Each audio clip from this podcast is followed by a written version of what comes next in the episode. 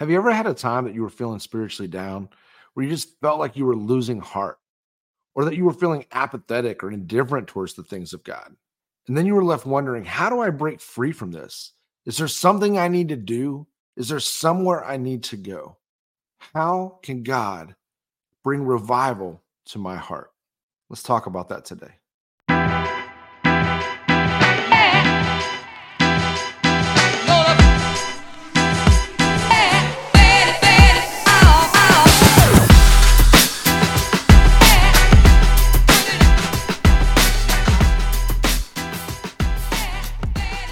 Welcome to Deed and Truth. I'm your host, Tommy Morris, and today we're going to be talking about revivals and spiritual highs. Now, just last month was the one year anniversary of the Asbury Revival up in Kentucky, and it created quite a stir on social media. There was a lot of back and forth, you know, people questioning was it legit?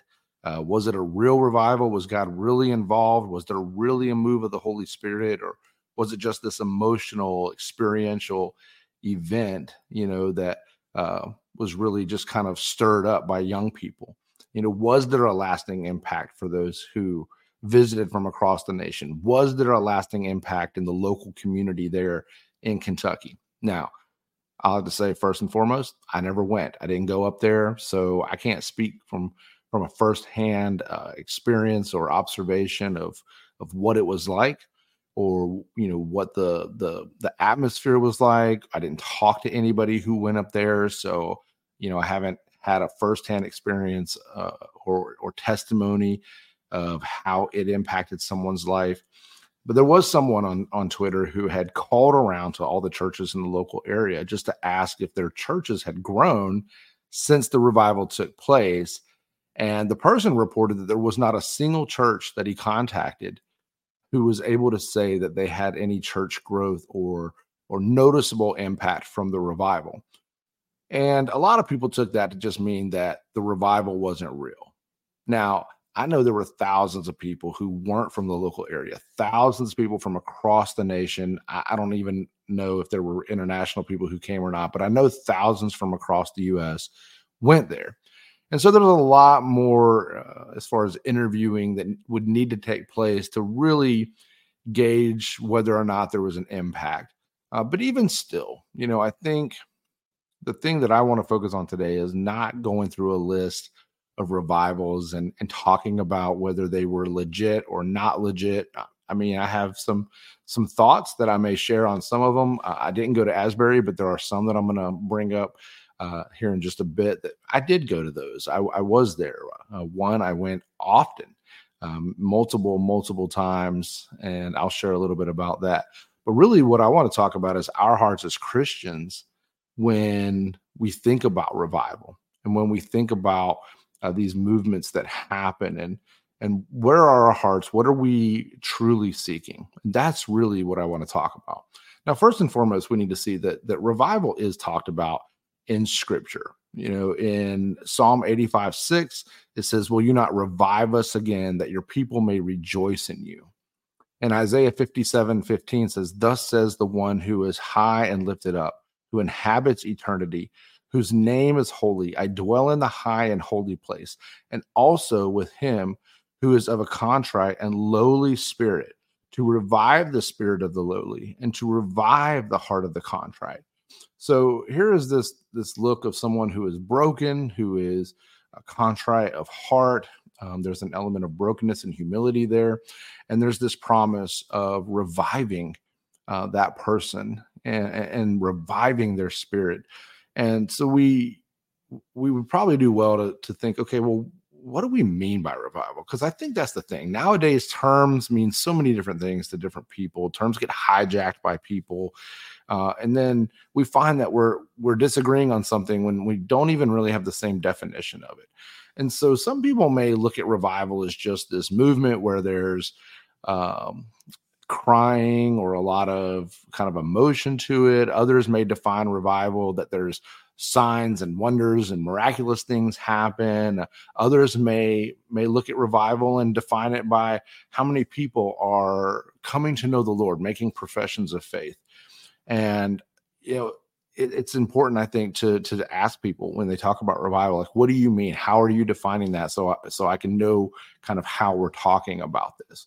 Uh, but there are some some different definitions that I looked at when I I looked at some different people and, and kind of how they viewed revival and elements of it and, and the def, def, uh, definition of it. John Piper, in an article for Desiring God, said this In the history of the church, the term revival, in its most biblical sense, has meant a sovereign work of God in which the whole region of many churches, many Christians, has been lifted out of spiritual indifference and worldliness into conviction of sin, earnest desires for more of Christ and his word, boldness and witness, purity of life, lots of conversions, joyful worship, renewed commitment to missions.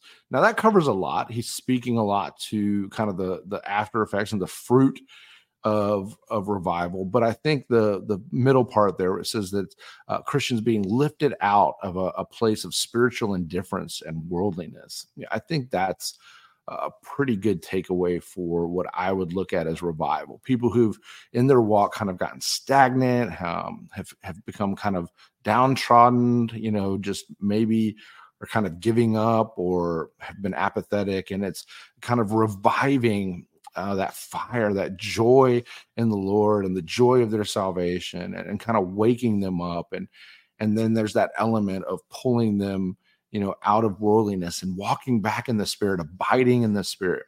Uh, so I think that's a good element. J.I. Packer uh, said this uh, that revival is God's quickening visitation of his people, touching their hearts and deepening his work of grace in their lives. And then uh, Earle Cairns from the Evangelical Dictionary of World Missions uh, had this to say The work of the Holy Spirit in restoring the people of God to a more vital spiritual life, witness and work by prayer and the word after repentance and crisis for their spiritual decline.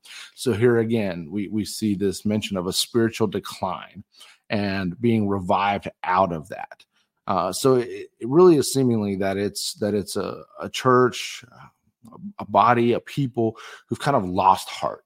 You know, they they they've really lost lost their way, lost their focus. Their focus has has shifted away from God and onto to other things, their life, their worries, their troubles, or um, desires of the flesh, things of the world. Uh, but whatever it is, our focus and our hearts have shifted away from God and onto other things, and, and to to an element um, to to idolatry, really, to to things that we are now placing above God and before God, and we you know we can see people who who kind of start to reach this uh, place where where they spiritually just appear lifeless you know they really do. And and then revival is god stirring their hearts drawing them back to the father you know and and that's a beautiful thing. And so we you know we see some great definitions from from men uh, of god here on what revival is. We see in scripture uh, this cry out for revival in times uh, where there is uh, uh, brokenness and and contrition of heart and so so we know that revival is a good thing. You know there are times where a, a group of believers they need a revival. They need to, to be stirred back up and the fire to be reignited. And then the question comes really then is is what does that look like? You know what does it look like in real time of the actual revival? What does it look like in the long run? And then how are we supposed to kind of uh, respond when there are multiple movements like this that kind of happen and they're uh, they're happening kind of close together or close proximity and and all of that. So but before we do that let's let's take a, a look just real quick just mentioning some of the the old revivals that have uh, taken place. This is definitely not an exhaustive list. This is just like um you know four or five here that that that I looked at that were kind of impactful. Um, so definitely not all of them. Um, so if there's there's one that that is of fascination to you, you can leave that in the comments if I left it out. Uh, and and I'm not speaking to again whether or not I have any opinion on the legitimacy of these. You know, there's a lot of study that have would have to go into each of these uh, movements and these revivals to really talk about them in detail. We're not going to do that today. That's not the focus of this one. Maybe in a future episode, I'll I'll go through and dig dig dig deeper into the different revivals. But uh, in the 1500s, there was the Reformation.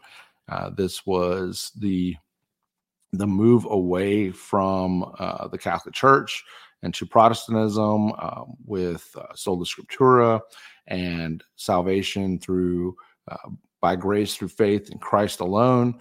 And so that uh, sparked a, a, huge, huge revival. And then a couple hundred years later, in the mid 17, early to mid 1700s, we saw the first Great Awakening. And then uh, late 1700s into the early 1800s, there was the second Great Awakening. Uh, and then we're going to, you know, kind of uh, skip a century here, going to 1906. There was the Welsh Revival. Uh, and then from 1906 to 1915, there was the Azusa Street Revival uh, there in Southern California. And so those were some of the ones that I, I think are probably the most popular that people would talk about. Uh, there's definitely a much longer list uh, of ones that that took place and that you can look at. But uh, just to show that you know this idea of revival is definitely something that's been going on for for hundreds of years now, hundreds of years, for centuries now.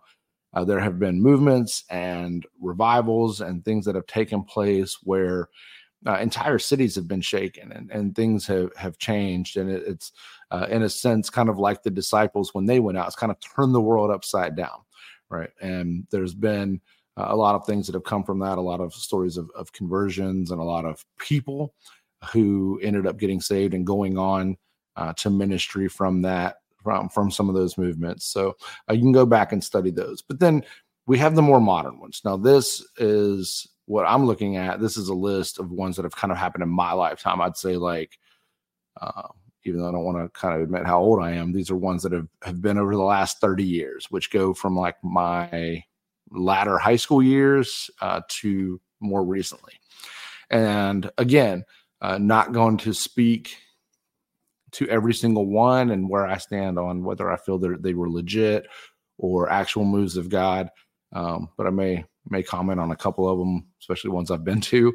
Uh, but the first one, you know, was man, probably my junior or senior year of high school, and that was the Toronto Blessing, is what it was called, and that was at the at the time I think was the Toronto Airport Vineyard Church. They then later uh, were no longer part of the Vineyard uh, group of churches, but I'm not sure what they're called now. Uh, but at the time in, in, 1994, it was called the Toronto Blessing. And I actually went to that one. Uh, it was a, a, snowy, snowy night in Toronto, Canada. And a group uh, from Pennsylvania went up there to just kind of see what was going on. And, and so I do remember that one. Um, you can reach out to me. I'll tell you my, my personal opinions on that one, especially 30 years later as I'm able, able to reflect back and, and, think about some of the things that that happened and what I saw, and then some of the things I I saw video of and read about afterwards. Um, yeah, definitely have some opinion, opinions on that one. Uh, the second one is also one I've been to. It was from 1995 to 2000. That was the Brownsville Brownsville revival in Pensacola, Florida. Uh, I actually live just you know one county over from there now. I have since 2006, but uh, back then I lived uh, over in Tallahassee, a few hours away, and we would often make that three to three and a half hour trek over to Pensacola to go to the Brownsville revival services. There, I mean, just tons of people. I mean, we would literally set up chairs and sit out on the sidewalk for hours before the service started, and just thousands upon thousands upon thousands of people would come to that. Uh, and there was actually a, a, night where I actually was able to get up on stage and and share something. And uh, you know, looking back, uh, what I shared, it was not from God. I mean, it wasn't. Um, it, it was from my flesh. It was uh, emotional. It was from my my flesh and my mind. Uh, so, you know, that was just me where I was at that time. I can also share some things about that. Uh, I may talk about a little bit here uh, when we kind of get into our hearts as Christians um, regarding regarding Brownsville. Uh, I know people who went there who um, it really sparked sparked them in their spiritual walk, and I know others where just a different a different outcome when they got home. Uh, but then after that was April 1998 to October of 1998 was the Lakeland revival. This was Todd Bentley down in Lakeland, uh, Florida, again my state, and uh, I never went to this one, and there were a lot of reasons why. But I knew people. There were people that I knew who went, and they were inviting me and you know, I'm hearing stories of this guy kicking people in the face and knocking their tooth out and like, you know, spear tackling him like he's Goldberg or something. And, and it just, a lot of that, it just bothered me. I just thought, man, that's, I just don't see that being God. I don't see the Holy Spirit leading someone to kick people in the teeth uh, as a means of healing. Like that, that's just ridiculous. And, you know the response from people was but but there's miracles happening but there's signs and wonders and and i just remember asking them you know is that is that what we're to judge uh, things by? By a sign and wonder? Is that what the bible tells us is the the standard uh, to judge a move of god to judge whether or not the holy spirit is part of something? Um, you know it's not there's nowhere in scripture that i can see that that signs and wonders are the end all be all proof that something is a move of God. Uh, so I never went. And then, you know, there were some really weird things with people who did go that happened when they got back. And then the whole controversy came out about him uh, in regards to uh, reports of him being drunk on stage while he was ministering. And then there was the infidelity, um, you know, that, that took place and him and his wife separating and him uh, then marrying uh, the nanny and a lot of things that just came out afterwards that uh, to me you know when when you really think about the fruit of a ministry there was a lot of just bad stuff that came out after that that was that was reported and and even for years years and years later. Uh, so I definitely have some strong opinions about the Lakeland revival, and and I would use the term revival uh, in air quotes. And um, yeah, if you want to talk about that more, reach out. We can talk about it. Uh, then there was one I didn't even really know about. Uh, it was in 2013. It was the uh, IHOP Kansas City Student Awakening. My my brother actually ended up going to the school ministry there like right after that happened. He's the one that told me about it. Uh, now, IHOP has been in the news lately for other reasons, uh, but that was another one that apparently was a, a big movement. My brother said that there was uh, some interesting things post awakening, post movement. Um, but again, um, for another time, eh, too much detail. Uh, and I would probably want him to speak more to it since he was there. Uh, and then, you know, more recently, you know, there's the Asbury outpouring. Now, this wasn't the first one. There was uh, an out a revival or an outpouring, what they called uh, called it in the 1970 actually, where uh, there was uh, I believe from what I read, nonstop uh, prayer and worship for 185 hours, 185 hours straight of prayer and worship. And then this past year, from February February 8th to February 24th of 2023, uh, was the more recent Asbury outpouring or revival. And so all of these movements you know cause a lot of stir. You know there are people who they hear oh signs and wonders are happening over here or something's going on over here and people are running to the altar. And so they they all you know i don't say they all many thousands flock to those to those events to those movements. And you know i i remember brownsville i remember people pouring down to the altar weeping. I remember people you know leaving drug paraphernalia and other things at the altar uh, that they had had in their pockets, or they went out to their car and got them and came back and brought them and threw and and and would have people watch them throw it, throw the stuff in the trash. You know, so I remember some pretty powerful things happening. Um, but but you know, you have something like that, and and yeah, thousands of people are going to come and and want to see like what's going on. Uh, but but then I really in all of it and, and all the times of, of going to Toronto, going to Brownsville, of of talking to the people who went to Lakeland and and then even more recently this discussion about Asbury, it just made me think like as Christians, like what what's our motivation? Where are where where are our hearts when it comes to uh, you know running after these these events these movements and, and what is our thought process behind it and then how do we view god and the holy spirit on an everyday basis? I think those are those are some things you know so first first let me say this you know marks of a true revival these are some things i think that if if a movement is is true and and there the holy spirit is really involved and god is really moving in in hearts then i think post post outpouring post awakening post revival post whatever the movement or event is uh, there are some things that you're going to see in people's lives and one uh, one thing i think we have to remember is the fruit reveals the root. My dad has said that for years, right? The fruit reveals the root, and so I, I, I think that's part of it. Now, I, I think we have to be careful, right? Because when you when you're talking about thousands of people from all over the nation, or even from all over the world attending something, uh, we can't we can't judge any one thing by this one person's fruit over here.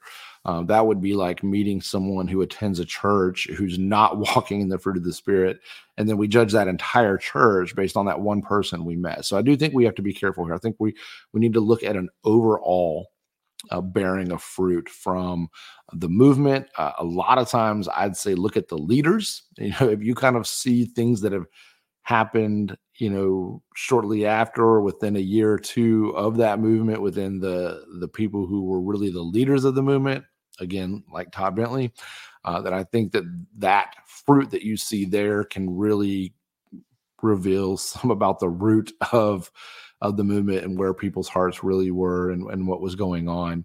And so i think that's uh, an important thing to remember. It's it's we're, we're told to judge things by their fruit, not by signs and wonders, not by miracles, not by uh, emotional responses, not by how many people uh, drop at the altar and cry.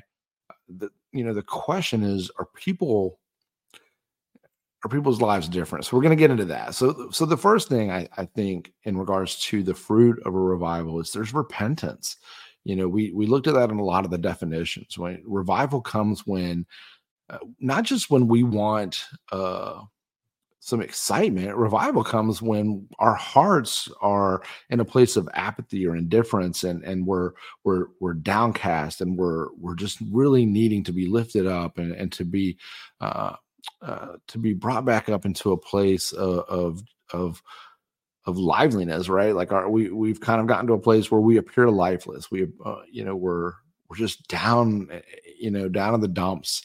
And revival helps to to just stir us back up and to raise us back up. And in that, um, there are confessions uh, uh, confession of sin. There's there is confession of sin, and there was a repentance and a turning away from sin and a turning to God, turning away from sin and turning our hearts back to God. So I think that uh, is one key element of revival. You're you're going to see people who are repenting and crying out in sorrow over their sin and are broken over their sin.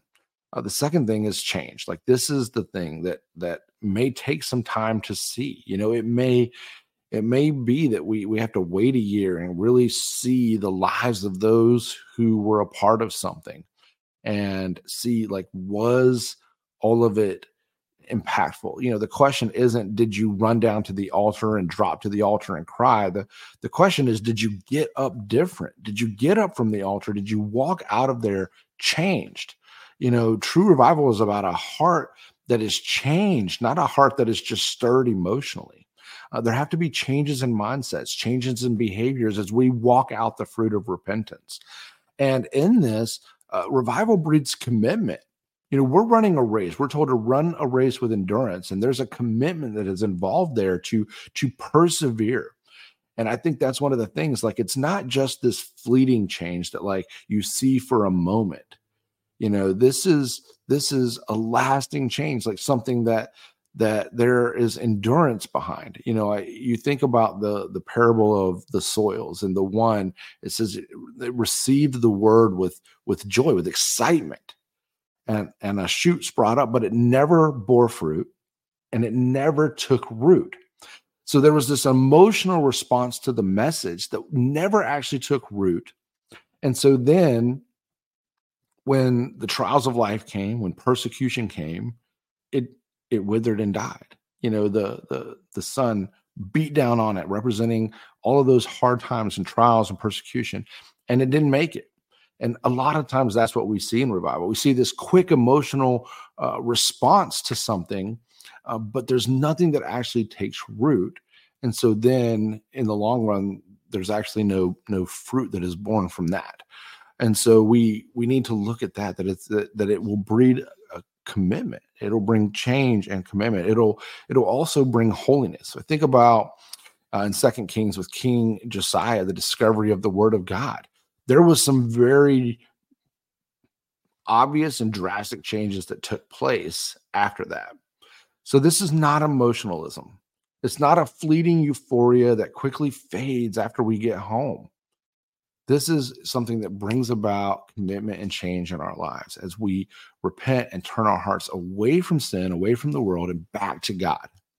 Another thing that I think true revival should should bring is a hunger uh, for the Word of God it should make us want to to dig into the bible when we leave we we uh, leave a movement or or, or experience something like this or we are we are involved in something like this it, it should leave us with this just just extreme hunger to to know god and to know who he is and this means that that we're going to spend a lot more time in prayer and we're going to spend a lot more time in his word. If we leave something like this with zero increased desire for God's word, then can we truly say we're hungry for God?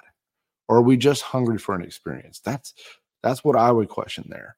Uh, again, King Josiah and Second Kings, uh, the change was brought about because there was a discovery of the Word of God, and as they started reading it, um, they realized they needed to repent and change. And it was the word of God that that brought about that change. So there should be a hunger uh, for this. Now, this isn't just a hunger and a desire for knowledge, not just to to leave and go, well, I'm going to read more because I want to uh, puff myself up with knowledge. No, it's a desire for truth. It's a desire to know truth.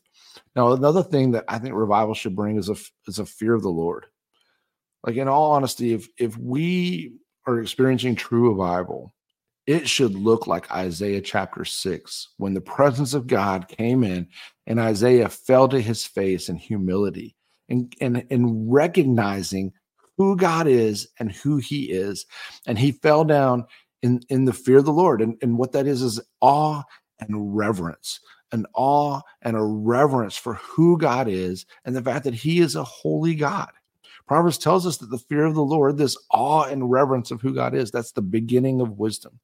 And that should be a, a fruit of true revival of us just seeing God for who he is and, and just how uh, magnificent he is and, and his holiness. And that should create in us an awe and reverence for him.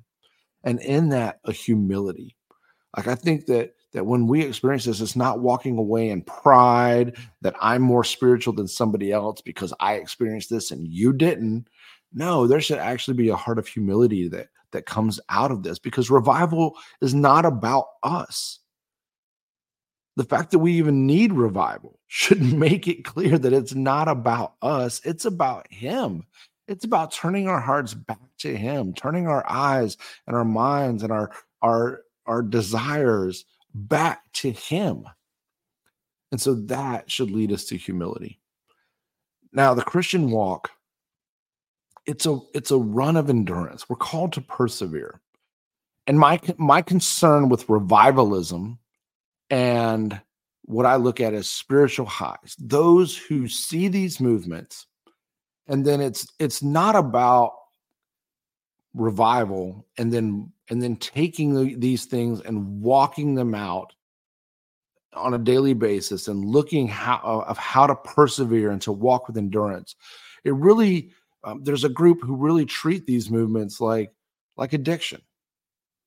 And it's i need to go get my next high. I need to and that's why I, I title this revivals and spiritual highs because there are people who treat revivals like an addiction. And it's like we we have to jump from one experience to the next experience from one emotional uh, high to the next emotional high because if we don't if we don't keep getting that fix then we start to fade. We go through withdrawals. We start to to give up quickly. And and the more and more we chase the high, the more and more we need it, the more often we need it because we're not actually living a Christian life that is sustaining us. We're not abiding in in Christ. We're not walking in the spirit in a way that sustains us through everyday life. And so we're needing to chase these highs and experience this this euphoria that stirs up our emotion emotions so we can keep going. And if we don't get an emotional stirring, then we start to fade quickly like a shooting star just fizzling out. And that's not what the Christian walk is about. The Christian walk is not about chasing highs. It's not about treating Christianity like some addiction, you know, and the Holy Spirit's our dealer, and we have to keep running uh, to these events to get to get our fix. That's not what the Christian walk is about. Our emotions are to come under the rule and reign of the Holy Spirit. We're not to be led by our emotions. Our emotions are not to lead us. And and life is not about experiences. Christianity is experiential. Yes. When you get saved, that there is an experience there. And you can speak to that. There's a story. And so walking out our Christian walk and all the things that God does in our life, yes, it is experiential.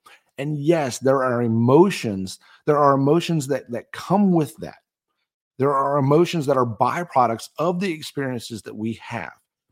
But we are not to treasure the experience and the emotions more than we treasure Christ. We are to treasure Christ above all things. This goes back to worshiping uh, creation over the creator or worshiping uh, the gift over the gift giver. Ultimately, it is God who should first and foremost be our heart's desire.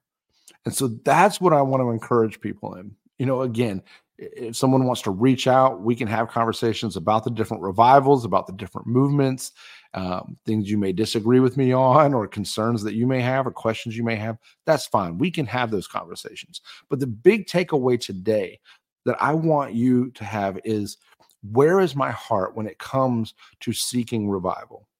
am i am i really wanting for god to to restore my heart back to him to restore the joy of my salvation so i can keep running the race with endurance or am i just seeking the next high so i can feel good. Is that all i'm seeking? The stuff. Or am i seeking him? That's the question i want to have for you today. So again if you have questions you can uh, can can reach us on our website.